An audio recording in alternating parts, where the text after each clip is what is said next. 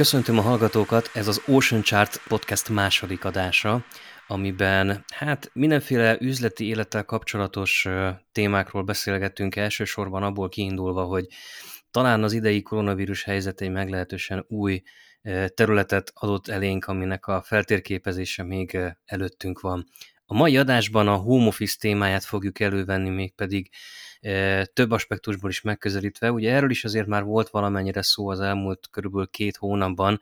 Ehhez egyrészt szeretnénk majd hozzáadni a saját gondolatainkat, ötleteinket, mert mint hát pontosan azért, mert ugye a JobJobnál mi egy teljesen home üzemelő ügynökség vagyunk, és sok éves tapasztalat van mögöttünk ebben. Talán van néhány olyan gondolat, amit átadva mások is tudják majd hasznosítani, illetve találtunk egy cikket, volt egy cikk most a pénzcentrumon, ami, aminek talán érdemes egy kicsit belenézni a számaiba is. Sziasztok, Bobály Mihály vagyok, és csapjunk bele. No, Misa, akkor szerintem indítsunk azzal, hogy egy ilyen meglehetősen rögtönzött, hát piackutatásnak nem nevezhető módon beírtuk a Google Trends-be ezt a home office, otthoni munka, kereséseket kiegészítve ilyennel, hogy irodaszék, íróasztalszék, egy kicsit, hogy megnézzük, hogy van esetleg valami korreláció ebben, és azért elég egyértelműen a, a home office az ilyen március 8-ától kiugrott itt Magyarországon is világszerte is, tehát azért érezhetően ez egy, ez egy felkapott téma lett, hát ide kényszerült lényegében több ember is, és az alap dolog, amit, amit szerintem sokan félreértenek, és amit ha úgy tetszik, már egy előre lelőve a poént egy végkonklúzió lenne a podcast mai adásában, hogy azért a home office messze nem mindenkinek való, de hogy kinek nem való, ez azért messze nem triviális, és ezt kéne szerintem egy kicsit kifejteni és boncolgatni. Hát meg, hogy hozzátegyek egy gondolatot, nem az, hogy nem mindenkinek való, mint munkavállalónak, nagyon sok cégnek nem való, és nagyon sokszor definíciós problémákkal is küzdenek a cégek, mert a home office az nem azt jelenti, hogy otthon dolgozunk.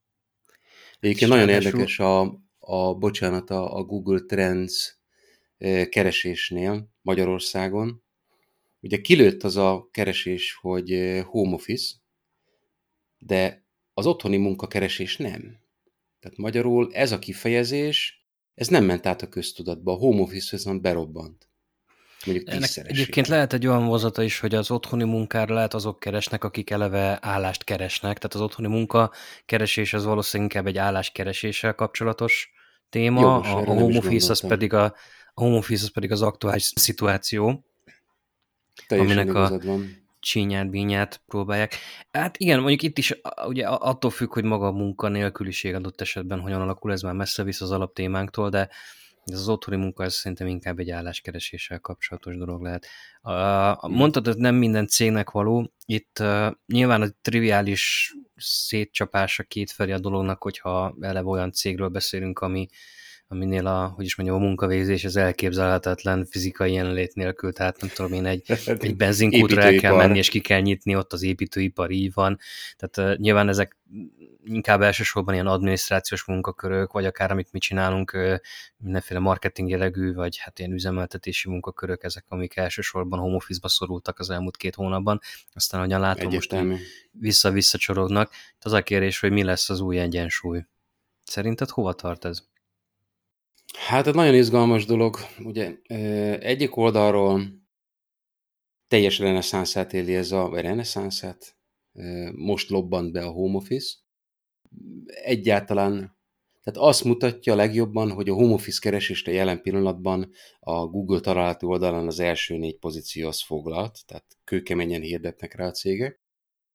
Igen, nálam a... most ilyen irodai szék, szolgáltatás, csomag, home office termékek. Igen, elsősorban ah. termékoldalról fogják le, úgy látszik ezt a történetet. Egyébként ez egy érdekes, erre majd térjünk vissza, hogy termékoldalról fogják le. Mindenki technikai oldalról közelít, pedig vannak más aspektusai a home office-nak. Viszont azt látjuk, hogy a németeknél már gondolkodik a parlament, hogy alanyi joggá teszi az olyan helyeken a home office ahol ez megvalósítható.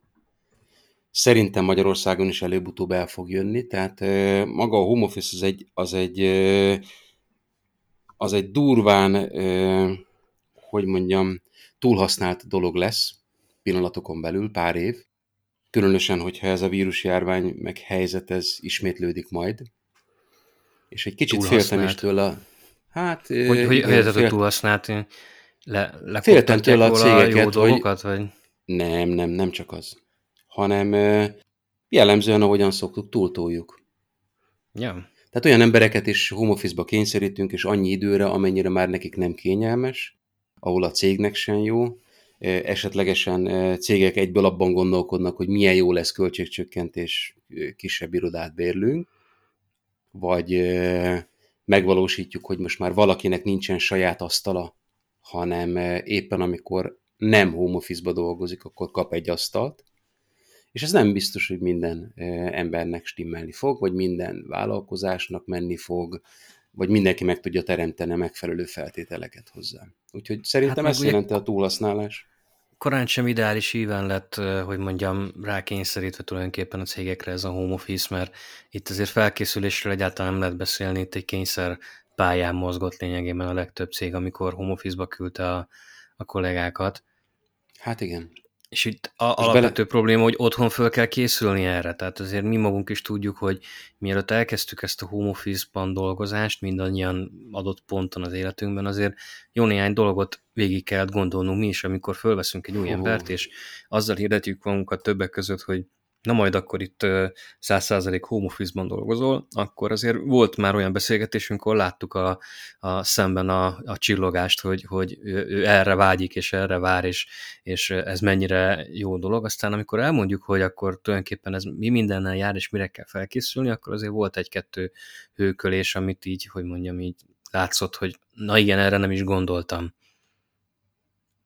Hát igen, érdekes dologra tapintottál rá, ugye te tudod legjobban, amikor valakivel leülünk beszélgetni, hogy, hogy jönne hozzánk dolgozni, és ugye ahogyan kezdted, mi mindenki home office dolgozunk, nekünk nem is volt irodánk, tehát a, a, a cégnek a, a genetikájában nincsen benne az a típusú világ, a meetingek és a közös tér, és tapasztalatból tudjuk és elmondjuk a kezdőknek, hogy mennyi minden probléma vár rá, akkor, amikor koncentráltan, odafigyelve, saját időbeosztásával dolgozni kell otthon, és igen, jellemző, hogy megijednek az emberek elsőre. Akinek nincsen benne rutinja, az azért nagyon szokott pislogni. És hát, hogyha még ha csak az alapokat mondom, akkor én azt szoktam mondani, hogy csak az eszközökről beszéljek elsőre, hogy kell egy nagyon jó asztal, ahol azért elfér, szék, azért, azért nagyon nem szék mindegy, az mennyire. Szék. A szék Igen. az durván, hát ne, nekem, nekem nem is tudom, ez körülbelül a, egyébként talán csak a második irodaszékem, ami most van, és nem a legdrágább kategória speciál, de mondjuk egy ilyen középtájék lehet nagyjából, és emlékszem, hogy annó megvettem, használtam, nagyon szeretem, tehát pont passzol bele hátam, minden nem tök jó beleülni, végig tudom ülni a napot hátfájás nélkül, minden szuper, és uh, egyszer jött hozzánk vendégségbe ismerős, és, uh, és úgy beleült, nem tudom pontosan már miért meg hogy, de beleült, és sajnos a gázkarja, az hát uh, benyögte az unalmast, hogy akkor ő körülbelül eddig volt hajlandó tartani az ülőfelületet, és hát úgy voltam vele, hogy jó végül is, most már jó néhány éve használom, hát a kárpit is itt ott már egy picit kopottas, akkor, akkor fecüljünk bele, akkor pénzt, és akkor nézzünk egy új széket, és, és kimondottan úgy voltam vele, hogy mondom, hát nagyjából a, a gamer székek azok, azok olyan, olyan nagyon vadnak tűnnek, tehát hogy azok, azok tényleg arra vannak tervezve, hogy, hogy akár sok órán keresztül kényelmesen lehessen benne ülni, stb. stb. És akkor specifikusan így kezdtem el keresni, és így vettem egy másik széket, persze még drágábbat, és úgy kezeld el, hogy hazavittem, és az első nap végén már éreztem, hogy fáj a hátam. Elkezdtem rajta minden csavart állítani, jobbra, balra, hátámla, derékszög, ívek, lefotóztattam magam oldalról, hogy lássam, hogy hogy ülök benne, el nem tudott képzelni, napokon keresztül hergeltem, és egyszerűen képtelen voltam rendesen beállítani, úgyhogy végül az történt, hogy fogtam és a régi széket elvittem egy szervizbe, kivettem belőle ezt a gázkart, kicserélték benne, és azóta is azt használom újra, és hát ennyi, tehát, hogy effektíve nem, nem ruháztam be végül egy új székbe, mert, mert az a régi, ez sokkal jobban hát, passzolt hozzám, és nem is merek nagyon... most újat venni. Ez önmagában egy nagyon tanulságos történet. Én az egére jártam így. Volt egy egerem, elkezdtem, igen, volt egy egér, elkezdtem dolgozni, az asztal megfelelő volt, tehát felfeküdt az alsó, jobb alsó karom, és egy új egérnél kaptam egy olyan brutális énhüvelygyulladást, hogy hónapokig küzdöttem vele, és nyilvánvalóan az egér volt a probléma. És aztán én tovább mentem, rákerestem nagyon sokat, ugye itt is a gamer egér jött elő, de volt egy pont, amikor egy gamer egérre beruháztam, és egyébként nem is volt drága. De onnantól kezdve ez a, ez a nagyon könnyen siklik, nagyon könnyen kattan, tökéletes ergonómiailag, ahogyan rajta tartom a, a csuklómat, és hirtelen megoldottak a problémáim. Hát hirtelen az azt jelenti, hogy nem fájt egyre jobban, hanem szépen lassan elmúlt pár hónap alatt az én hüvelygyulladásom, mert ez nem olyan, hogy így pikpak elmúlik. És akkor tanultam meg, hogy mennyire nagyon fontos a dolog, hogy hogyan ülök, mit nézek, na és akkor folytassuk. Asztal, szék, egér, monitorok, Ugye a kollégáknak szoktam mondani, hogy egy monitorral ne érjék be, tehát az, hogyha van egy laptop az asztalon, amellé az a minimum, hogy egy 20 sok colos monitort ki kell dobni. Te láttad az én setupomat, nálam kétszer 27 col monitor van, és nagyon sokszor még ez sem elég. Akkor most mondok neked egy sokkolót, én 10 éve a laptop monitort használom csak. Jó, de, de igen, ez sokkoló volt. De tényleg. Aztán, aztán ugye De egyébként, menjünk egyébként tovább. Megjegyzem, néha, néha van már bennem így igény, hogy, hogy kéne egy második monitor, de valahogy még, még nem jutottam. Tehát én, én, én Windows-on használok egyszerre több asztalt, azon ugye el tudom pakolgatni a dolgokat. Egyenlőre még olyan nagyon nem éreztem azt, hogy itt most a második monitor annyira hiányzik, bár lehet ez is egyébként egy olyan dolog, mint a, mint a legtöbb használati cikk, hogy amíg nem használod, addig nem tudod, hogy kell neked, amikor meg kipróbálod, akkor meg rájössz, hogy valójában nem tudsz nélküle élni. Hát, e, lehet, hogy egyszer kéne kipróbálnom, és utána rájövök arra, hogy tulajdonképpen hülyeség volt az elmúlt tíz év, de egyelőre még így el voltam ezzel, hogy egyébként nagy, Lap... tehát ér, nekem nagy, nagy a laptop monitor. De a laptop monitorral az is probléma, hogy lefele nézel egy picit. Tehát van egy, van egy nagyon merev nyaktartásod, Ez mondjuk lehet, és egy idő után az bizony-bizony nyakfájás. Ugye én a, a videóhívásokon szoktam magamon röhögni, mert nálam ugye a monitor tetején van egy kamera, és mindig fölfele nézek, és az összes ember, akivel beszélgetek, az még laptopon e, videóhívásozik, ők pedig lefele néznek rám, tehát egy kicsit olyan izé, hobbitnak érzem magam a hívásban. Na, na, mindegy, nem is ez a lényeg, hanem e, tovább e, menve. Nekem meg kellett tanulnom saját e, tapasztalatból, hogy nem elég egy darab számítógép, kell egy, egy backup gép, mert úgy szoktam mondani, hogy mission critical, hogy van kettő. Az egyikből kimegy a füst, és tudjuk, hogy a laptopok azzal működnek, akkor nincs tovább. És nekem ez megtörtént egyszer, és csak egy laptopom volt, és akkor még nem tizen sok fős szég voltunk, hanem ketten dolgoztunk, és egyszerűen kiestem a munkából több napra, amíg nem tudtam beszerezni egy új laptopot. És akkor ott az élet megtanított rá, hogy ez nem jó, nem így működik, kell lennie egy backup gépnek, és az a gép, hogyha az egyik meghal, akkor azonnal váltik a másikra, és nincsen kiesés a munkában. Tehát azért egy kampányt elindítani, leállítani, majd akkor, amikor időműtől, akkor elmegyek és cserélek. Ugye például... Azért az, az pénz azért, azt tudod, tehát amiről most beszélünk, akkor az hát, egy plusz 4-5 kiló kiadás még. Egyértelműen ez, valahol, a, a ez gépek... a cégeknél fontos, tehát a cégeknek kell ezt valamilyen szinten hát, vállalni. És egyértelműen úgy kell tervezni, hogy ha van két gép, akkor tervezetten cserélni a gépet, nem akkor, amikor elfüstöl. Tehát nem úgy, mint a jó magyar ember az autójával, hogy amikor lerohat örökre és javíthatatlan, akkor vesz egy újat, e, és újat vesz, hanem igazából meg kell venni a gépet, e, tervezett időig használni, attól függ milyen típusú gép, de egy felső kategóriás gép akár négy évet kiszolgál, és akkor is eladni, hogyha, hogyha még tökéletesen működik. Tehát ne az én kezem alatt halljon meg. Picit hagyj tovább még az előző gondolatomat, ez a, a cégnek kell állni, tehát azért, ha egy, egy nagyobb céget nézek, akár egy multit, akár egy, nem tudom, egy közepesebb céget, ott, ott ha, ha, ha az IT-t nézem, akkor az IT alapvetően fel van készülve valószínűleg alkatrészekkel, esetleg tartalékgépekkel, amit az irodaházon belül könnyű mozgatni és bőzemelni.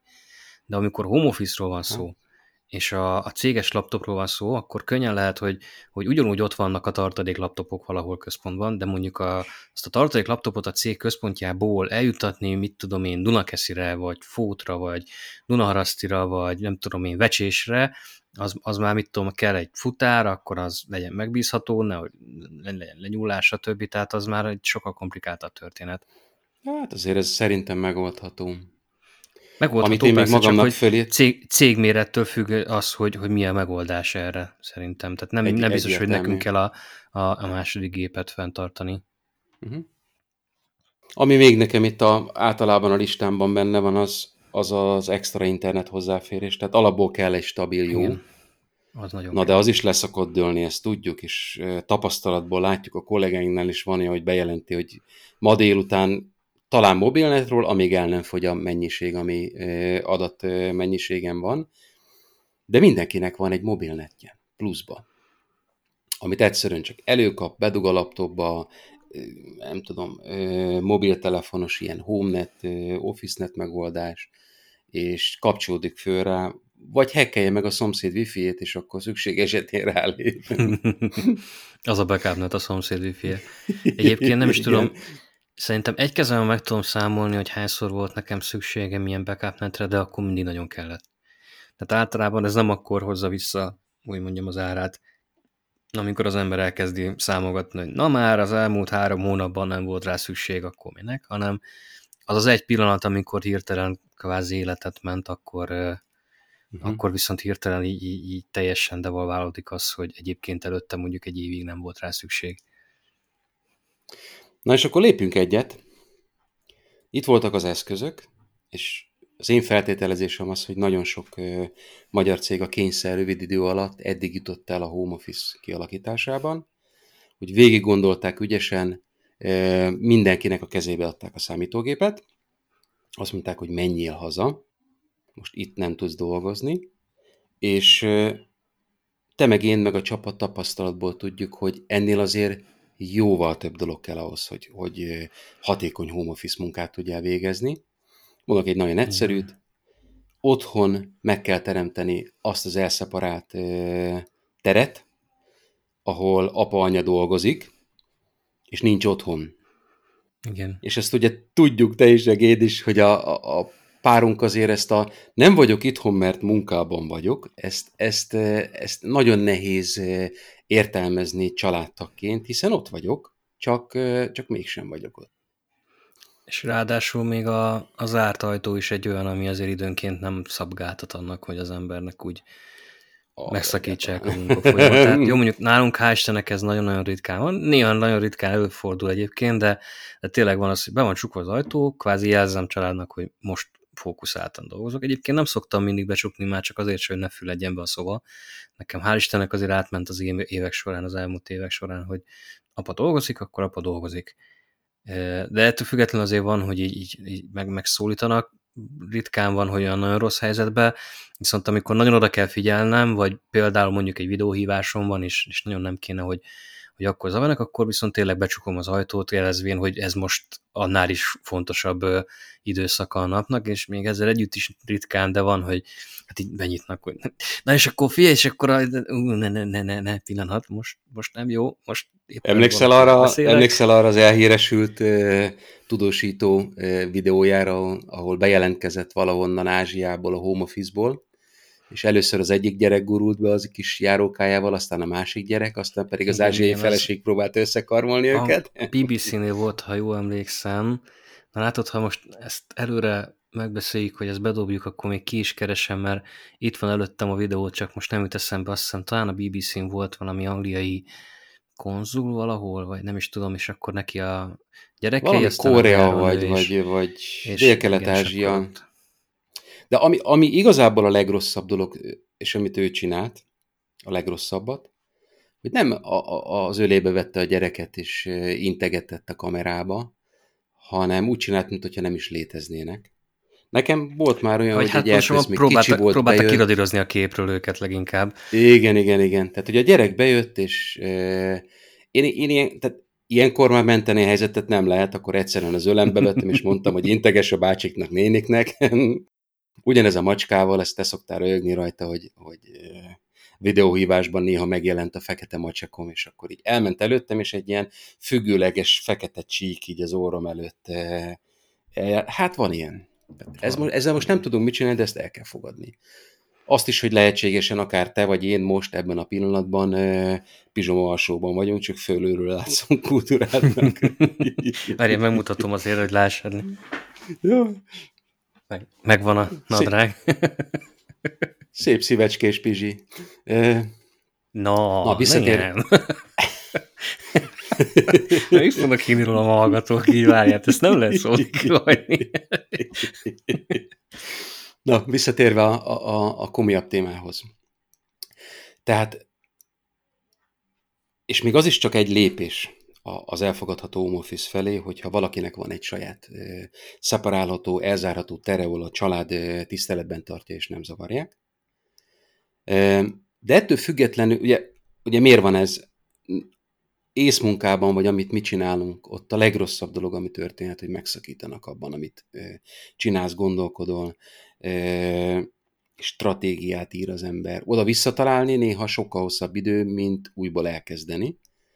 És sok-sok megszakítás az széttöri az ember napját, tehát igazából én, én nem vagyok a, a, az Open Office hívje, híve, e, sőt, tudom, hogy mennyire destruktív az, hogyha körülöttem zaj van, és nem tudok koncentrálni, bármikor valaki hátam mögött elsétál, bla bla bla.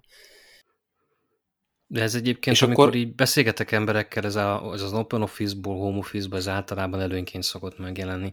Tehát a legtöbb ember, még azok is, akik egyébként nem nagy rajongója Home Office-nak, ezt az egy tételt mindig aláhúzzák és aláírják, hogy ha van előnye, akkor az az, hogy, hogy nagyjából megszűnnek ezek a csak figyelj egy kérdésre, figyelj, csak szólhatnék egy kérdéssel, és ezek, ezek így eltűnnek, mert ezek jellemzően cseten jelennek meg, és ott a cseten uh-huh. meg mhm. jótékonyan nem olvasol el valamit, amikor éppen nincsen rá időd, meg, meg olyan fókuszban vagy. Tehát ott, ott effektíve megteheted valamilyen szinten, hogy ha nem is órákra, de percekre vagy egy fél órára eltolod a, a válaszidőt, ami Open Office-ban meg, hát oda szólnak hozzád, ott vagy, fölnézel, mit, mit tudsz mondani, nem vagyok itt, Hát ott esélytelen.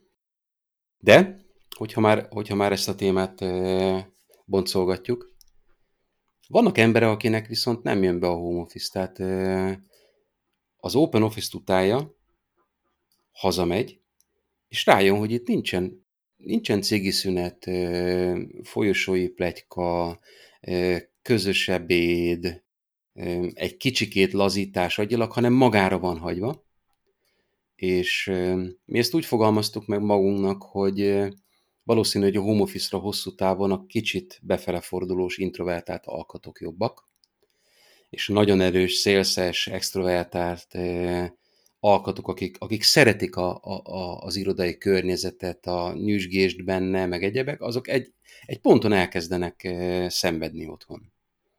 És nem fogják kibírni. Ja, hát igazából szünet van, tehát azért az, az behúzható, hogyha valaki éppen ezzel a bűnös élvezettel él, csak ugye az a csicset, ami, ami nincs mellette, hogy találkozunk a konyhába, és akkor egy kávé mellett megbeszéljük a tegnap esti meccset, vagy a tegnap esti sorozat epizódot, ez hát ha nem is elmarad, de másképp kell beiktatni adott helyzetben. Csak így gyorsan elővenyem a pénzcentrumnak a kutatását. Volt egy ilyen kérdés, hogy hajlandó lennél elfogadni, hogy mostantól csak és kizárólag otthonra dolgozhatsz. És 50% azt mondta, hogy persze, semmi gond, de egy további 40 azt mondta, hogy nem. Igen. Tehát határozott nem. A nők egy picivel többen mondták, hogy nem. És ahogy megyünk bele az életkorba 25-től fölfele, egyre többen mondták azt, hogy nem. Például a, a hát igen, 64-es aki... korosztály, vagy az 50-64-es korosztályból, hát most így a számot pontosan nem tudom, de ne, majdnem, majdnem fele. 48 százalék azt mondta, hogy nem. Nem hajlandó. Igen, ez valószínűleg abból is fakadhat, hogy ő, ők abszolút, tehát egy, egy, egy nem tudom én, egy, egy 55 pluszos ember azért jellemzően abban, hogy mondjam, nőtt föl, vagy hogy mondják ezt helyesen, tehát abban a munkaritmusban élte le a, a munkaidének a nagyobbik részét, hogy ő bejárt irodába, és valószínűleg neki kell is mhm. ez a szeparáció, hogy az otthon az a család, a munkahely az meg a munkahely, és akkor a kettő között meg így, így mhm. nem szívesen bontja le a válaszfalakat, mert azért valahol itt erről van szó home office-nál, hogy, hogy itt most egy kicsit összemosod a kettőt, és ennek egy olyan veszélye is van, ne felejtsük el, és ebben szerintem mindannyian beleestünk, tehát hiába mondjuk el magunknak, hogy figyelj oda, ebben mindannyian egy picit belesünk, hogy, hogy elsőre nem biztos, hogy jól tudjuk a, ezeket a határfalakat újraépíteni a házon belül. Tehát, tehát vannak szobák adott esetben, jó esetben van dolgozó szoba, erről is majd beszélünk egy pár szót, rosszabb esetben egy dolgozó sarok, és az, hogy most te ott ülsz és dolgozol, vagy ott ülsz és épp nem dolgozol, ez sokszor csak fejben dől el, mert egyébként az, hogy filmet nézel a laptopon, az ugyanaz a laptop íróasztal előtti filmnézés, mint egy órával előtte, ugyanaz az íróasztal, a laptop és a munka, és ez, ez már mentálisan egy, egy, egy nehéz kérdés. Igen, meg a környezetemnek. Tehát anyósom azt szokta mondani, hogy úgyis csak otthon vagy, és nyomogatod a kütyüket. És hiába mondom neki, hogy amit te most mondtál, hogy a filmnézés az szórakozás, vagy a játék, és a munka, az pedig munka. És teljesen az, hogy, hogy egy monitor előtt ülök ekkor is, meg akkor is, az csak egy technikai dolog. Igen. De egyébként, egyébként ha már gyerek... így belecsaptunk, mondjad? Ebből egy gyerek mit fog föl? Ez még a egy ilyen három-négy évvel ezelőtt volt, amikor a fiam elkezdett járni óvodába, és akkor elkezdtek beszélgetni velük arról, hogy na és akkor mivel foglalkozik apu, mivel foglalkozik anyu, és hát ugye az, az, már, az már önmagában egy nehéz kérdés, hogy a feleségem nem tudja, hogy mivel foglalkozok, mert, mert, mert nehéz elmagyarázni, hogy most akkor mi az a PPC, meg analitika, meg tehát ez, így, ez, ez sokkal kevésbé megfogható, mint az, hogy nem tudom én, asztalos, vagy rendőr, vagy, vagy tűzoltó, Fiamnál meg egy nagyon egyszerű mozdulat maradt meg. Volt egy időszak, amikor így, így nem volt rendesen időnk, hogy mit tudom, napi szinten legyen főzve, és hát ilyenkor mit csinál az ember, rendel valami ételt. Ez kinek mennyire bocsánatos bűn. Volt egy időszak, amikor inkább rendeltünk kaját. És mi maradt meg a fiamnak ebből? Apa a számítógép előtt ül, és ebédet rendel. ez, ez volt a munka. Mondanom se kell, hogy az óvónő körében meglehetősen furcsán néztek rám ezek után. Nekem meg ugye néha a, a, a, az itthoni munkák a, a kikapcsolódás. Tehát nem tudom, égőt cserélek, vagy megszerelem a kávéfőzőt, vagy ezt, azt, azt, és a gyereknek ugye, mivel nem tudta pontosan definiálni elsőben még, hogy, hogy apa mit csinál, Úgyhogy ő, amikor megkérdezték a szülőket, vagy a gyerekeket, hogy a szülők mivel foglalkoznak, akkor azt mondta, hogy apa otthon minden megszerel. Jó, de ez egy teljesen Egyébként... pozitív dolog. ez azért, azért inkább Volt mondja egy... ezt, mint hogy ebédet rendel. Igen. Volt egy időszak, amikor, amikor tényleg annyira, eh, annyi nehezen definiálható volt a 60-70 pluszos korosztály felé, hogy én mivel foglalkozom, és ezt te is tudod meg, szerintem a kollégáink is hogy, hogy én kőkeményen gondol, foglalkoztam a gondolattal, hogy, hogy veszek egy félig lefestett kerti törpét, elhelyezem a kertbe, és amikor megkérdezik, akkor rámutatok, és azt mondom, hogy kerti törpéket festek. Mert az kézzelfogható. Még a saját korosztályomnak is volt olyan, hogy megpróbáltam elmesélni, hogy, hogy osztálytalálkozom, hogy mi az, amivel foglalkozom, és hát te tudod legjobban, nagyon nehéz. Igen. Na de mindegy, ez a mi problémánk. Nem teljesen online marketingesek sem, de, de mégis, aztán hát ebből nehéz. Hát. Na mindegy, most el, elmásztunk IT is, IT, IT-snak, IT-snak. Az IT persze, tehát a, nálunk a szomszédok is rendszeresen megtalálnak azzal, hogy a nem tudom én, a set box nem működik, és akkor segítsek megoldani a problémát. Így van, így van. Minden, ami bárom van, azt szeret meg én. De nem szívesen szóval... segítek egyébként, tehát nincs az a gond egyébként, de, de láthatóan nehéz fölfogni, igen, hogy ez, ez hát minden Egy picike kis összefoglalás, hogy meddig jutottunk. A home office kapcsolatban félek tőle, és inkább tanácsokat szeretnénk adni, hogy másképpen gondolkozzanak a cégvezetők. Félek tőle, hogy a technika, tehát asztalszék, internet, monitor és a többi, az csak egy nagyon kiinduló alap. Az még semmi. Ugye beszéltünk arról, hogy, hogy fizikailag elszeparálható tér, és egyáltalán az otthoni munkára való alkalmasság is kérdés, tehát nem mindenkinek jó. De azért lépjünk még tovább egyet, és lehet, hogy itt vannak azok a dolgok, ahol, ahol pontosan tanácsokat tudunk adni. én azt vettem észre, hogy ha a kezükbe adunk egy eszközt, van egy tér és alkalmas is arra, hogy otthon dolgozzon a, a munkavállaló, akkor még mindig kell szoftvereket a kezébe adni, amin dolgozik, amin kommunikál, amin adminisztrál, és ugye te is látod, hogy, hogy mennyire fontos például az a, a, a task management rendszer, amit mi használunk, a Flow. Hiszem az a flow, tehát itt a, a flow, meg a flow érzés, szóval szerintem a flow-ra itt most alapvetően a ja, bocsánat, hallgató igen. arra fog majd uh, asszociálni, hogy itt flow management, meg nem tudom mi minden flow-val kapcsolatos dolog tud még az emberek eszébe jutni. Ez egy, ez egy projektmenedzser rendszer, az a neve, hogy Flow, a getflow.com, és most nem azért mondjuk, mert affiliate partnerek vagyunk, csak hogyha esetleg valaki kíváncsi rá, akkor ott meg tudja nézni, hogy ez olyan, mint amit egy, egy Asana például, az azért már többek által ismert, vagy mondjuk mint egy Trello, csak annál komplexebb, jobb, legalábbis szerintem, és akkor így lehet, hogy egy kicsit jobban képbe kerülnek a hallgatók is, hogy mit értünk az alatt, amikor azt mondjuk, hogy flow. Mi ugye még a, a Google Wave-vel kezdtük, Igen. ügyfelekkel is azon csevegtünk, aztán ugye a Google kivezette, és azután kipróbáltunk végtelen hát számú rendszert. Igen. Tehát az nagyon nehéz volt válogatás, aztán leragadtunk a, a Flow nevű rendszernél, ami tulajdonképpen kiszolgálja majdnem, majdnem minden igényünket, meg bevezették a csetet, és ott a, a, a csapat különböző formában, tímenként együtt ö, ott beszélgetünk. Néha leengedjük a gőzt, amikor mondjuk nem működik a, a Facebook hirdetési rendszere. Ez de... megtörténik mostanában. Igen. Ami viszont óriási előnyt látok benne, hogy, hogy töredékére egy nagyságrendel visszaesett a közös e-mailezés. Tehát, hogy a, a, a, a csapaton belüli e-mailek száma az tizedére, századára esett vissza, hát és bekerült az információ menet egy olyan csatornába, ami visszakereshető, átlátható, szervezhető, bla bla bla. Tipikusan egyébként pont a flow az, amiről rengeteget kell beszélnünk az új embernek, mert ez egy dolog, hogy hogyan működik a rendszer, de el kell meséljük, hogy mi hogyan használjuk. Tudod, a, a címkézéssel, a továbbadással, a dátumokkal, egyebekkel. Na, milyen rendszereket használunk még?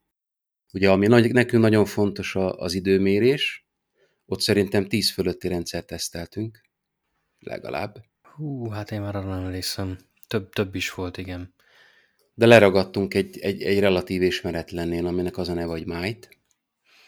Így van, Might, mert azt hiszem talán osztrákok fejlesztik, vagy hát üzemeltetik mostanában, annyira fejlesztve nem volt. Igen. És aztán ott vannak az ismert rendszerek, tehát a Dropbox, a G-Drive, a G-Suite, és ezek mind-mind-mind produktivitással kapcsolatos, tehát nem szakmai szoftverek, mint a, a, a Supermetrics, vagy a... Ja nem, abszolút nem. Hát a, a, magát a float például, amennyire én láttam, eleve úgy indították el, és most is sokkal egyértelműbb irány benne, hogy ilyen, ilyen főleg ilyen szoftverprojektek, meg ilyen, ilyen nagyobb, nem tudom Kreatív. Én, kreatív Aha. projektekre van kitalált, tehát ez a tipikus Kanban nézet, ez a to do, in progress, needs review, done típusú felosztásban végigvihető, kezdő és végdátummal rendelkező taskok, ilyen, ilyen agilis működést segítő cuccok, a, tudom én, amikor ilyen sprintekbe dolgoznak cégek, agilis üzemmódban, ott ugye általában ilyen két heti munkarend van, hogy két hétre festik föl a falra, hogy pontosan mettő meddig kell eljutni, és a, a magának a fónak a task kezelője is ezt több formában is támogatja. Ezek nekünk nem kellenek, mert nem használjuk ki effektív a rendszernek minden egyes aspektusát, de arra, amire nekünk kell, arra viszont nagyszerűen működik. E, igen, és hogy az sem mindegy, hogy a, a, a többit, tehát a Dropboxot, a Drive-ot, a, a Suite adott a lehetőségeket, hogyan és milyen rendszerben használjuk, tehát ugye kollaboratív folyamatokban jellemzően ugye a Drive-on dokumentumokat szerkeztünk, de azért a Dropboxban is osztunk meg anyagokat, megpróbáljuk teljesen visszakereshetővé tenni, és ami nagyon fontos, hogy egy olyan rendszert próbálunk építeni, és ez megint egy tanulság lehet bárkinek, ahol embertől függetlenül létezik az információ. Tehát ha van egy projekt, és nem érem el az egyik kollégámat telefonon, hogy éppen hogy állunk, de az ügyfél fölteszi a kérdést, akkor nagyon egyszerűen belépek a flowba, kikeresem, hogy hol áll az az adott projekt, mert kötelező mindenkinek, és fontos, hogy adminisztrálja, hogy mi történt. Volt a nagyobb változás, nem tudom, egy új weboldal élesítés, egy leállás, egy mérési probléma, egy, egy füzetési rendszer ledőlés, áramszünet, szerverkiesés, bármi. És ha vannak, vannak infók a rendszerben, akkor tudunk nagyon gyors, azonnali válaszokat adni az ügyfélnek. Így van. És akkor... Itt, mi, bocsánat, itt még egy Na? külön gondolat, mert szegény nagyvállalatokat itt megint külön kell választanom, mert náluk alapvetően sokszor az a probléma, hogy nem is az a probléma, hogy, hogy mi, mit tudom én, flow legyen, vagy Asana, mert hogy ezek a mind ilyen felhős megoldások, és, és sokszor van olyan nagyvállalati szinten, hogy, hogy ezek, ezek egyszerűen szóba se jöhetnek. Tehát ami nem a saját szerveren üzemel, és nem onnan lehet elérni egy zárt környezetben, ott, ott hiába mondod azt, hogy jó van, hát főni, hát a, oké, hogy home office, de akkor legyen már egy projektkezelőnk, amikor az IT azt mondja, hogy fölteszi a kezét, és azt mondja, hogy gyerekek, ilyet, ilyet itt hivatalosan nem lehet használni. Nekem lenne írjatok bármilyen üzleti titkot egy flóba vagy egy szanába, mert olyan helyen fogja tárolni, amihez nem ér el a kezünk, és onnantól nem tudjuk garantálni a mit tudom én, milyen fontos biztonságot, infobiztonságot a cégen belül. Tehát ez, a, a, De ez azért, beszélünk, ez azért egy, egy, egy erősen paranoiás állapot, hogyha, mit tudom én, a Google Drive-on letárolt dokumentumot nem fogadják a biztonságos helyszínnek.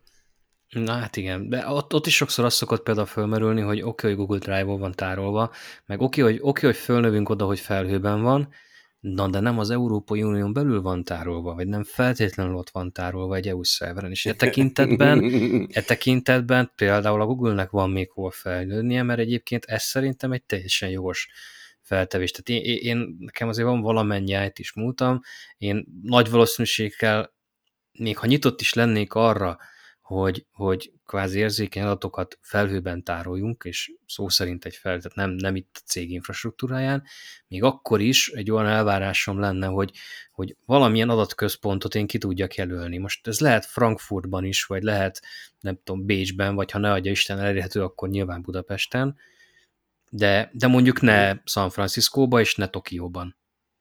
Uh-huh, uh-huh. Egyébként izgalmas ez a már emlegetett pénzcentrum kutatás, ugyanis nem csak az, ami benne van, hanem az, ami hiányzik. Nincsen benne szó arról, hogy milyen szoftvereken kell dolgozni, és hogy az emberek elfogadják ki könnyedén azt a környezetet, szoftverkörnyezetet, amiben dolgozniuk kell. Hát igen. Ami viszont benne van, és az is nagyon érdekes, hogy mi zavarná az embereket, mi az, ami leginkább idegesített a home office-ban, ugye ez már egy, egy tapasztalati kérdés, és itt van elsőnek, hogy a sok meeting.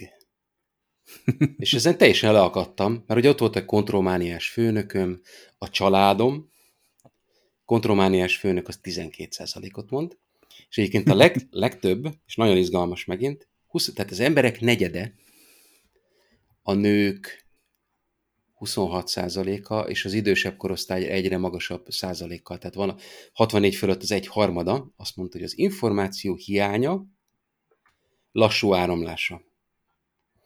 Magyarul akkor úgy tűnik, hogy, hogy a megkérdezettek nagy részénél nem létezett egy olyan rendszer, ami könnyedén ö, osztja az információt, tehát igazából egy információ vákumba kerültek az emberek otthon, és ez neki nagyon rosszul esett. Úgyhogy nagyon érdekelne, lehet, hogy a, a nem jutottak el ide a túl komplex lett volna a kutatás, hogy milyen szoftvereket használnak, mennyire kötött az, hogy mit használnak, mennyire nyitott az, hogy használhat egy másik rendszert, egy, egy Google fiókot, vagy bármit.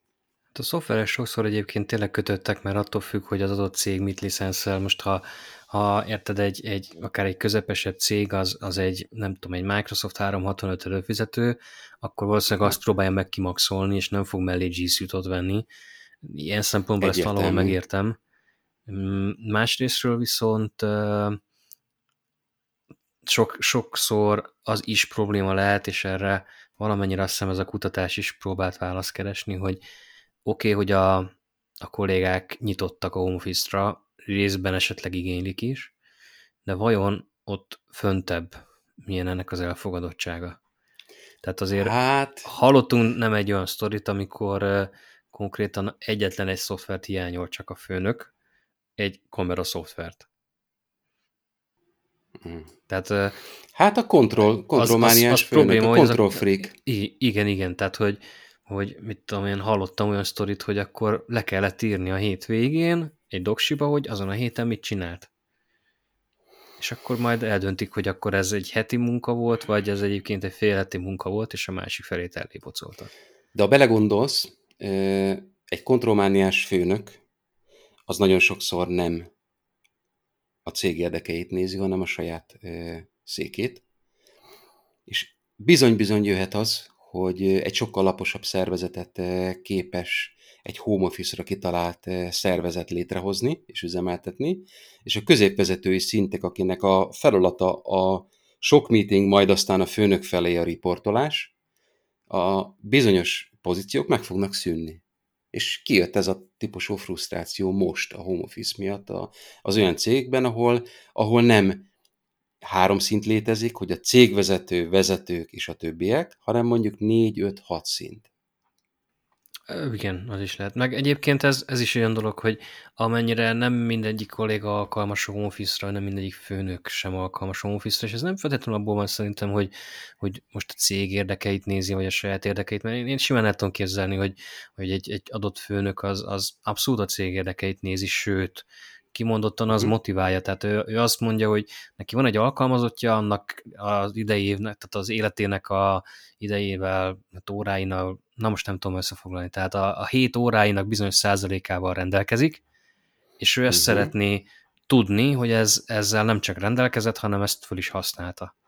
És, és, és nem, nem tartja elfogadhatónak, hogyha a rendelkezésre álló óráknak, mit tudom én, a kétharmadát tudta csak felhasználni, és, és a többi az kvázi lukba ment. Bizonyos értelemben ezt is egyébként meg tudom érteni, mert egy ilyen helyzetben én is szívesen feltölteném azt az egyharmad órát, csak erre meg ott vannak például az időmérő szoftverek, annak használata az ugyanakkor kell egy őszintesség és egy bizalmi kapcsolat az alkalmazott és a főnök között. Tehát ha, ha, az a, ha az a cél, hogy azt a, azt a rendelkezésre álló óra mennyiséget munkával töltse föl, hát most hívjuk főnöknek, de akkor mondjuk így, hogy egy, egy irányító, egy, egy, egy csapatvezető például, nevezzük mm. inkább vezetőnek, én nem szeretem ezt a főnök szót, ez olyan, nem tudom, nekem olyan ide, idejét múlt. Tehát egy, egy, egy csapat vezetője szeretném maxolni, akkor azért az valahol egy jogos elvárás, hogy ha van tudom, 40 óra, akkor az, az, az szeretné, hogyha 40 óra lenne, nem azért, hogy, hogy ellaposítsa a dolgokat, és mindenképpen hogy is mondta egyik kollégánk, egyszer fingreszelés legyen ebből, tudom, három órán keresztül, de, de hogy legyen értelmes munkával feltöltve, ez valahol egy jogos elvárás, csak ennek nem az a módja, hogy, hogy beszámoltatunk, hanem kialakítunk egy bizalmi viszonyt, amiben el fogja mondani az alkalmazott, hogy figyelj ide, az van, hogy én most csak 30 órát tudtam ebből felhasználni, akkor 10 órában még jöhet feladat. Igen, az nagyon messzire visz az, amit mondasz, és rengeteg gondolat beugrott az agyamba. Először is képzeld azt a helyzetet, hogy a, az alkalmazotta csak behazudja, hogy dolgozott 10 órát ezen a feladaton, de nem is. Milyen rendszer az, és milyen cég az, ahol ezt nem lehet észrevenni, hogy nem, hogy nem dolgozott. Tehát, hogy a, a hogy az a munkának nincs olyan látszatja, hogy van output belőle, vagy nincs. Tehát azért ez egy nagyon komoly kérdés, hogy, hogy mennyire lehet mismásolni. A másik dolog nálunk, és csak magunkból tudok kiindulni, ezért van az időmérés, és egyáltalán nem kérjük számon az embereken, hogy hány órát töltött azon a feladaton, viszont mivel látjuk a bevételt és látjuk a rajta töltött órákat, hogyha a trend drasztikusan csökkenő megtérülés, tehát egyre több óra és ugyanannyi bevétel mondjuk, vagy az egyre több órához nem járul hozzá az egyre több bevétel, akkor nagyon egyszerűen látjuk, hogy rossz irányba haladnak a dolgok. Hát, hát igazából másik, a szoftverekkel, meg, a meg, meg gondolkodással ki lehet váltani a főnöknek a paranójáját. Tehát nem az a jó főnök, aki stresszben tartja az embereket, mert stressz alatt az emberek nem gondolkodnak gyorsabban.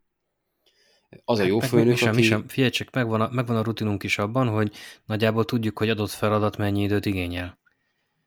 Hát Tehát igen. Az is, az is probléma lehet, hogyha a vezetőnek esetleg nincsen teljes rálátása arra, hogy pontosan mivel is foglalkozik egy-egy kollega, mert tegyük fel, hogy kihagyott néhány lépést, most rossz indulatúan mhm. mondva a dolgokat, akkor, akkor ő, ő nem biztos, hogy tudja, hogy mit tudom, egy report az két-három óra, vagy négy-öt óra, vagy egy-két óra, és akkor adott esetben ez a bizonytalanság szüli benne ezt a választ, hogy, hogy nem biztos, hogy elhiszi, hogy, hogy az a négy-öt óra az reportinggal től. Feltehetően ezért volt sok meeting az embereknél. Mi, mi ha belegondolunk, hogy az időnk hány százalékát töltjük meetinggel, akkor, akkor egy számjegyű, mert nem nagyon meetingelünk. Kvázi hát azért van most már egy rendszeres ilyen, meetingelés, de nem heti meg, nem heti kettő. Így van, így van. E, és akkor eljutottunk a legnehezebb pontig, a home office-nál. Ez egy nagyon, nagyon komoly e, választópont a cégek életében, hogy hogy engedje el, megvalósítsa el, tehát ki vannak-e alakítva hozzá a fizikai, mentális, szoftveres, biztonsági, tényleg a biztonságról beszéljünk egy szót, biztonsági feltételé annak, hogy a, a home office-t működtetni lehessen, és aztán hogyan fog ez működni? A cégnek egy része, vagy az arra alkalmasok, vagy tímek dolgoznak otthon? létrehoznak egy teljesen home office céget, vagy pedig létrehoznak egy, egy picikét home office céget, tehát hogy a péntekeket otthon töltik a Casual Friday módjára, vagy, vagy nem kötelező a délelőttökön bemenni, de 12-től kötelezőben lenni, vagy, vagy hogyan alakítják ki, és az a probléma, hogy mi, mi egy nagyon kényelmes székben ülünk, mert nálunk mi, mi nulla ponttól kezdve így építettük a céget, ehhez építettük hozzá a szoftvereket, az embereket, a struktúrát, a munkamódszereket, a kommunikációt, mindent. De ez egy, ez egy irgalmatlanul nehéz dolog lehet egy cégnél, ahol most egy ilyen kombi rendszert kell megvalósítani, és nulla tapasztalattal nem tudják pontosan, hogy, tehát mondok egy nagyon egyszerűt, emberünknek akkor magába kell vinni a laptopot haza, és amikor dolgozik, be kell hoznia, vagy két gépe lesz. Ugye? Tehát egy, egy, egy, egy nagyon nehéz helyzet ez, plusz adva van egy 70 fős cég, bevezetik a home office-t, és azt mondják, hogy az idő 30%-ában home office, akkor kérdés a főnöktől, hogy 20-szal leépítsük az asztalok számát.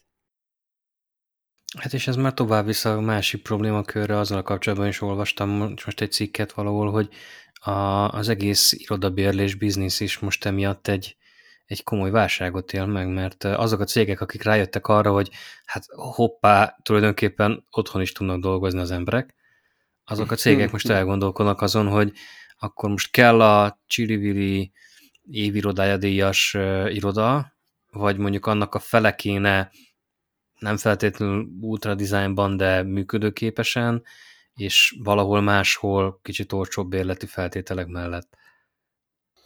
Voilà. És ugye az előbb belefutottam a felsorolásban egy nagyon fontos kérdéskörre, a biztonság. Ugye mi ezzel is foglalkoztunk már az elejétől kezdve, de például most a koronavírus idején jött ez a bizonyos Zoom alapprobléma, hogy videokonferenciák, előadások és így tovább. És akkor a legkézenfekvőbb volt, nagyon sok cég, iskola használta a Zoomot, majd minden héten jött egy, egy cikk, hogy, hogy mennyi biztonsági problémával küzdenek. Igen, mert és ugye ott az állunk, hogy, hogy nem is olyan volt, igen. Hát meg egy, meg egy lép, be nélkül bele, belépni, igen, így igen. van. És akkor, de ugye ott van a, a másik dolog, hogyha egy cég bevezetés megvalósítja a home office-t, akkor pillanatokon belül felmerül a bring your own device kérdése, hogy ha már otthon dolgozom, akkor hagyd legyen már olyan gép, amit én szeretnék. Adnak egy, egy keretet rá egy laptopra 265 ezer forintot, de hogyha nekem az a mániám, hogy én egy másféle laptopot szeretnék, de az 320, akkor én majd kipótolom a, a, a következőt, és, és én azt a gépet szeretném használni. Na most innentől kezdve a központi IT kontrollja elvész, mert lehet, hogy a Windowsos környezetben tökéletesen kezelik a, a biztonságot, de, néhány e, bolond, mint én, ő meket szeretne otthonra, és abban lehet, hogy az IT is már nincs otthon. Igen, lehet, hogy nehezen drótozza a... össze. Itt most eléggé felsziszenek az IT-sok, hogyha ezt valaki meghallgatja onnan. Nem biztos, hogy szereti, akkor mondjuk így. Egyébként a, a, a Mac-es környezetnek is megvannak a biztonságtechnikai oldalai részei, tehát egyáltalán nem problémás a Windowshoz képest. Na de, és akkor menjünk tovább, ott van egy tablet. Nekünk ugye a Flow-t lehet használni egy tableten, mobiltelefonon is. Na ott már lehet, hogy mindenki a, a, az own device, tehát a saját eszközt használja. Hogyan lehet azt biztosítani, hogy, hogy ha mondjuk valaki egy 400 fős cégnél elhagyja a mobiltelefonját, és hiába két lépcsős azonosítás, de onnantól kezdve a mobiltelefonnal a kézben be tudnak lépni a cég rendszerébe, akkor mi az a technológia, vagy mi az a lépéssor, amivel egy IT megakadályozza a teljes adatlopást, vesztést, károkozókat, bla bla bla. Én ugye nem is olyan régen hallgattam egy érdekes előadást, egy, egy biztonságtechnikai szakember beszélt, és azt mondta, hogy 20 fölötti technikát, technológiát tud arra, hogy egy két lépcsős azonosítást hogyan lehet föltörni. Azoknak az egyik fele a social engineering, a másik fele technikai, egyszerűen csak az emberek nincsenek fölkészítve egy linkre való kattintás mekkora veszélyeket rejt magában. Egyébként még akkor is, hogyha utána belépsz a, a adott weboldalra, belső hálózatra, netbankba, vagy így tovább. Ez megvan még egyébként, é... hogy ez hol volt? Meg, megvan még, hogy ezt hol láttad, vagy hol olvastad? Mert elő tudom érde. keresni egy YouTube... Keresd elő, mert lehet, hogy betenném majd a, a leírásba, és Jó. akkor, hogyha valakit ez mélyebben érdekel, akkor meg tudja nézni. Aha. Ott ledemoztak egyet vagy kettőt a, a előadáson, és nagyon egyszerű, mit tudom én, a, lehet, hogy most túl technikai leszek, de mondjuk, hogyha a Session ID-t ellopja, akkor onnantól kezdve a saját eszközén eh, Session ID-vel be tud lépni úgy, hogy a, a szerver, a banki szerver még mindig azt hiszi, hogy ő az, aki egyébként a másik számítógépről jön. Lényeg a lényeg, hogy, eh, hogy kvázi most csak nyitott kérdéseket hagyunk magunk mögött. Ez a bring your own device, tehát hogy a saját eszköz használata, meg a biztonságtechnika nincsen egyértelmű megoldásom, és egyébként szerintem lehet, hogy ez a, ez a cyberbiztonság, vagy biztonsági szintek, problémák, biztonság a marketingben, ezt elő kéne vennünk egyszer egy szakembert meghívva, aki nálunknál sokkal többet tud a témáról, mert állatizgalmas, és hát egy egyre, egyre veszélyesebb világban fogunk élni, főleg akkor, hogyha a home office-t egyre többen bevezetik. Ez jó ötlet, én ezt támogatom. Egyetlen egy dolgot tudok ehhez hozzátenni, ami nincs száz százalékban körbejárva nálam. Ugye az egy fontos különbség még köztünk, hogy én alapvetően ugye nem csak, hogy Windows használok, és te meg Mac-et, ehhez képest én Androidon vagyok, és te pedig iOS-en. Tehát megvannak így a, mondjam, a piros meg a kék sarok a, a ringben, és amit, amit Pedig egy ponton tudok, becsempésztem egy iPad-et a családotokba, de Becsempészte, és Isten tanul rá, hogy én, én igyekeztem befogadó lenni, de nem, nem sikerült megszeretnem, pedig egy jó bő fél évet adtam neki, nem állt kézre. Mindegy, ez majd egy, megint egy másik adás témája lehet esetleg. A lényeg a lényeg, hogy Androidon azt tudom, hogy például ott van ilyen, hogy létre lehet hozni a telefonon egy work profile-t, tehát kvázi olyan, mint mint egy új user csinálsz a számítógépeden, hogy egyszer többen tudjanak bejelentkezni, és mhm. a work profile-nak az a lényege, hogy csak a work profile-ra tud kontrollt kapni a vállalatvezető, vagy hát az IT is, Aha. és és ebben már nem ő teljesen biztos, de jól hiszem, akkor úgy működik, hogy a, ha mit tudom én, elkerülsz a cégtől, vagy mondjuk ellopják az eszközödet, akkor azt ilyen távolról lehet kezdeményezni ennek a work profile-nak a törlését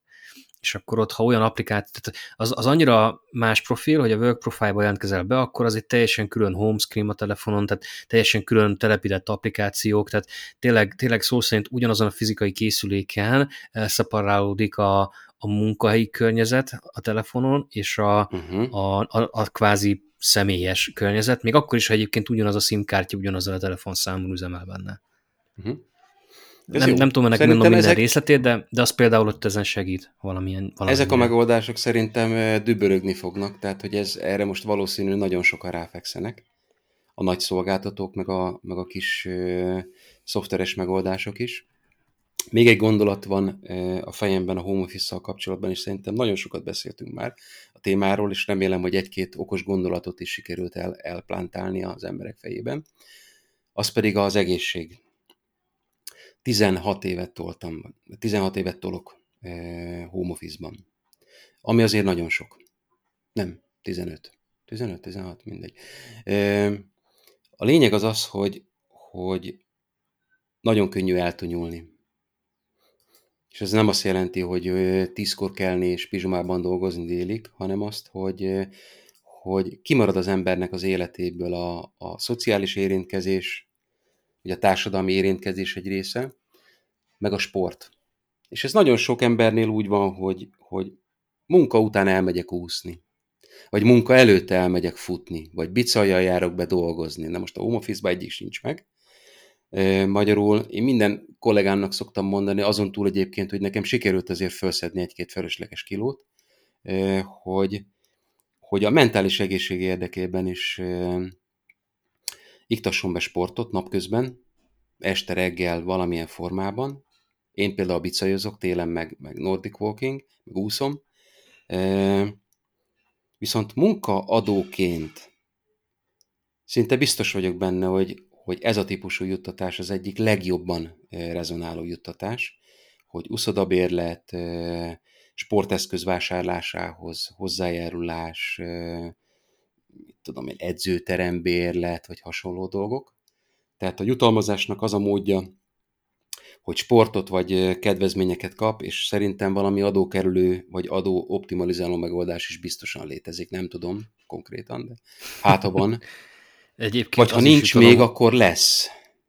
Az is, az is szerintem része a jutalomnak, hogyha megfelelő módon áll hozzá a vezetés, és azt mondja, hogy hát most a, mit tudom én, 11-kor akar lemenni az uszodába úszni egyet, mert akkor jóval kevesebben vannak, mint reggel 6-kor, amikor nagyjából egy csomó ember ott van, akkor, hmm. akkor bele tudja tenni a napba azt, hogy egy héten, mit tudom én, kétszer, 11-től délig, vagy 11-től fél kettőig, az az ember az, az nincs effektíve munkakörnyezetben, mert, mert, mert akkor tud ideálisabban menni, és akkor, akkor jobb a kihasználtsága az uszodának. Hmm. Tehát mhm. szerintem ez a fajta hozzáállás is már része lehet a jutalomnak, ha esetleg az anyagi Na. támogatás nincs is meg. Szerintem ügyesen összeszedtük a home office körüli problémákat, meg gondokat, meg tanácsokat. Akartál még valamit hozzátenni, Tomi? Ezen gondolkoztam valami, még talán valami volt a fejemben, de biztos nem olyan fontos, hogy hirtelen most nem jut eszembe. Szerintem nem, szépen végigjártuk végül is. De nagyon fontos, ez nem mindenkinek való. Ezt, ezt mindenki alaposan gondolja végig, és nem minden alkalmazottnak, és nem minden vezetőnek való.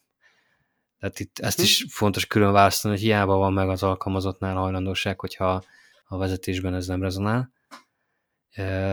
Ja, igen, meg a eszembe jutott, mit akartam még mondani, ezt még gyorsan hozzáteszem még a mentális egészséghez, hogy abban is elcsúszhat az ember, és ezt egyébként tök őszintén ez nálam megesett, hogy elmaradnak olyan, hát hogy mondjam, egészségügyi rutinok, ami, ami, ami egyébként ott kell, hogy legyen. Tehát mit tudom én, reggel este fogat mosol és tök őszintén nekem például volt olyan időszakom, amikor pörgősebb is volt a munka, én is egy kicsit olyan, nem tudom, hát nem azt mondom, hogy depresszív voltam, de úgy, úgy, úgy jobban, kevésbé voltam aktív agyilag, és, és, és annyira daráltam, hogy, hogy konkrétan tényleg az volt, hogy reggel fölkeltem, megittem a kávét, leültem dolgozni, és ennyi. Tehát ez a, ez a reggel, hogy egy kicsit így, az, hogy fogatmosol, és, és tök, ez, ez, most tudom, ez egy már-már undorító kategória, de elmaradt hosszú hetekre úgy, hogy csak ilyen esetleges lett, és nyilván ez is hozzátartozik az egészségünkhöz.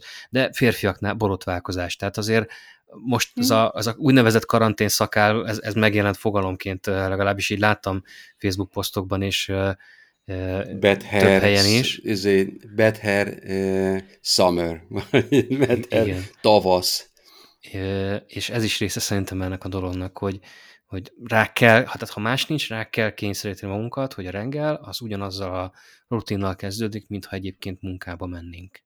Figyelj, én inni felejtek el.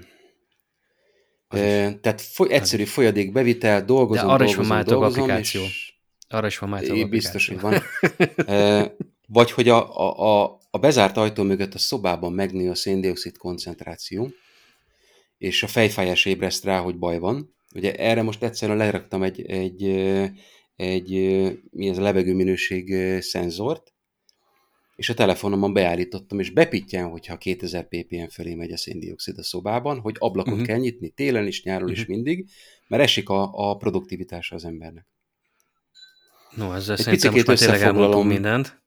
Abszolút. Kicsit összefoglalom a gondolatokat. Ugye elindultunk Jó. abból, hogy, hogy eszközök, és itt azért nagyon nem áll meg a dolog. Kellenek hozzá az erre alkalmas emberek, az erre alkalmas főnökök, az erre alkalmas cég. Az erre alkalmas de, IT. Erre alkalmas IT. De érintettük azokat a problémákat, hogy nem csak az eszköz kell, hanem a szoftver, abból is a jó, amivel tudunk dolgozni, és aztán a szoftverekhez munkametódus. A szoftverek mellé a szoftver biztonság kérdése, a Bring Your Own Device problémája, és hát a mentális és fizikai egészség, sport és a, a többi jó tanács. Ugye szerintem tényleg jó körbe jártak, Tomi. Most egy kicsit büszke vagyok magamra. Igaz, egy órába belecsörögtünk. nem baj, hogyha ha hasznos az info, akkor szerintem egy podcastet el lehet hallgatni akár egy órán keresztül is, de ezt majd mi is megnézzük majd a hallgatottsági statisztikákban, ha már analitikáról is szó van nálunk, és akkor majd kiderül, hogy mennyire volt hasznos. Jó, szerintem ez egy jó kis téma volt, és remélhetőleg sikerült hozzáadni új infókat ahhoz, amit egyébként már pár helyen feldolgoztak. Szerintem akkor itt az ideje elbúcsúzni a hallgatóktól. Köszönjük szépen, hogy velünk voltatok ebben az elmúlt egy órában. Folytatjuk természetesen tovább hamarosan egy következő adással. Az előző bemutatkozódásunkat se felejtsétek el meghallgatni, hogy ha esetleg ezzel kezdtétek el a, a, a darát, nem volt ennyire, hogy mondjam, széles körülön beltartalmas az első adásunk, de, de szerintem egy nagyon jó kis felvezető volt, és még tettünk bele néhány érdekességet magunkról, úgyhogy mindenképpen célszerű meghallgatni. Várunk titeket legközelebb, ne felejtsétek el minden létező helyen bekövetni minket, ahová már feltettük munkat, vagy ahová hamarosan feltesszük munkat, ezt majd hamarosan végig fogjuk szépen sorolni, ahogyan ezek az ekontok létrejönnek, és minden létező helyen ezt a podcastet elérhetővé tesszük, hogy mindenki tudja hallgatni. Addig is mindenkinek nagyon kellemes időt és szép napokat kívánunk. Sziasztok! Sziasztok! És csak egy hozzátét, a Tominak nem is piros szíveskés az alsója, hanem Köszönöm. Na, ez így végszónak Sziasztok, hello. volt. Sziasztok.